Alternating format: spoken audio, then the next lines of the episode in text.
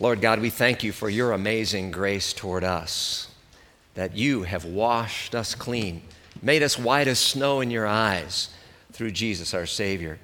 Lord, such generosity overwhelms us. Teach us, Lord, to be generous in response. In your name we pray. Amen. God's peace to you, friends, and welcome to uh, part two, you might say, week number two of our new sermon series. Throughout the month of November, we are extending the invitation to you to join us on what we're calling the generosity journey. And uh, over these next three weeks, we're going to explore the quality of our generosity. In fact, we're going to be focusing today and for the next two Sundays on three key biblical concepts relative to the quality of our generosity. And we see these things taught throughout the scriptures. The three elements of the quality of our generosity are intentional, sacrificial, and joyful. Intentional means that it's something that's planned in advance, and we're going to explore that further today. Next week, we'll talk about the second one, sacrificial, which means that, mm, yeah, there's, there's a bit of a pinch to the practice. It doesn't mean you have to lose an arm or a leg, but sacrificial generosity means that there's a bit of a pinch to the process. And joyful has the idea that, in spite of the resources that we forfeit to the cause, our joy increases as we trust that those resources are being utilized for a higher good, for a heavenly good. Today, though, we want to focus on the first concept, and that is of being intentional. That our generosity is something that is planned in advance. Let me ask you, how important is advance planning? Well, we've probably all heard that old adage that if you fail to plan, you plan to fail, right? Advanced planning is extremely important. It's, it's certainly important in business. Advanced planning is important in our family life, it's important in our individual personal life. Now, you don't have to raise your hands on this question, but let me just ask how many of us have made an impulsive decision and then later regretted having made that decision. I, I have. I'll just raise my hand. I've, I've made impulsive decisions and realized later, yeah, I really should have thought that through first. I wish I hadn't done that. We've probably all done that. Why do we plan? Well, it, it, it minimizes failure, it minimizes embarrassment, and it maximizes the impact of our decision. And think about this we plan most for what we value most. We plan most for what we value most, for that which is most important to us. And so the question is what do you value most? Christian ministry certainly is a value to those who follow Jesus. And it's a value for which I would assume all of us have a desire to support with our generosity. As you think about your own finances, no doubt you direct your finances into a wide variety of areas in your life. You probably direct intentionally some of your resources to your savings or to investments for the future. You're intentional about directing some of your resources to paying your mortgage payment or your monthly rent payment. You direct resources to pay for things like food and, and clothing, to cover the cost of utilities, and so on and so on. But let me ask you how intentional are you about specifically directing some of your resources for Christian ministry? And how intentional are you about making that decision in advance before you, say, show up for a worship service on a Sunday morning? Now, understand that the quantity of our generosity is, is not the focus this morning. The intentional quality of our generosity is what we're, we're centering in on today. You see, generosity is not accidental, it doesn't just all of a sudden happen. Generosity is something that's intentional. And if you think about it, God's generosity was not accidental either. Think about what God did. He planned from eternity how He was going to save this world from the effects of sin. He decided in advance that He would come into this world Himself in human form, in the form of that little babe of Bethlehem. And the birth of Jesus in that stable long ago was no accident. It was part of God's big advance plan to be generous. And that eternal plan of God to be generous to the world also, of course, included a cross. A cross on which that same Jesus of Bethlehem grew up now to be the man to give his life for you and me. He gave his life intentionally and generously that you and I might be forgiven of our sins and have the assurance of eternal life through faith in him. I mean, just think for a moment of the immensity of God's generosity toward us. God showed us mercy when, by all rights, he, he should have sent us all to hell for our sins. He showed us mercy because of what Jesus did. He gave us His grace, what we don't deserve. He gave us His grace that assures us that we're forgiven, that we're, we're promised eternal life in heaven with Him. And all of that, friends, all of that, He planned in advance for us. I really think that it's God's intentional generosity that is the best motivator for us to then be intentionally generous. You know, we're not generous because we have to be. We don't give because of the law. We don't give because someone is threatening us if we don't or telling us that we have to. No.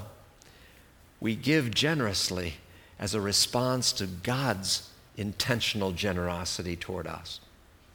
This is what the Apostle Paul is writing about in today's text. He explains in 2 Corinthians 8, starting at verse 7, uh, about how we respond to his generosity.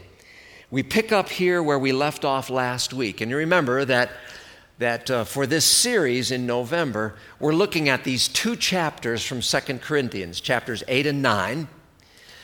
And uh, he, he writes to the Christians in the city of Corinth, Greece, that's southern Greece, and he references those who live up north in Macedonia as examples of people who are very generous in their giving. So we pick up now with verse 7, where it says, Since you excel in so many ways, in your faith, your gifted speakers, your knowledge, your enthusiasm and your love from us, I want you to also excel in this gracious act of giving. I am not commanding you to do this, notice. I'm not commanding you to do this. But I'm testing how genuine your love is by comparing it with the eagerness of the other churches. And now here's the key verse, verse 9. You know the generous grace of our Lord Jesus Christ. Though he was rich, Yet for your sakes, he became poor, so that by his poverty, you, he could make you rich. Just consider again the riches that are ours in Christ Jesus. He gives us his mercy. He showers us with his grace. He forgives our sins. He gives us the gift of eternal life the king of the universe, adopted you and me as his children. Think about what that means. As children of God, we are heirs of everything God owns. We inherit heaven itself. And all the riches of heaven are yours and mine. Talk about generosity on God's part. And what's really amazing, friends, is that none of that was accidental. It wasn't a last minute decision on God's part. God planned in advance to be generous to us. He intentionally planned in advance to give His Son to be our Savior. And I have to ask doesn't that call for an intentional, generous response from us? Will you join us on this generosity journey going forward?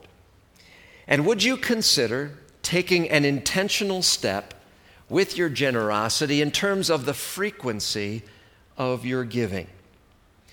Instead of uh, showing up on a Sunday and giving a few bucks in the offering plate every so often, would you consider an ongoing, regular gift?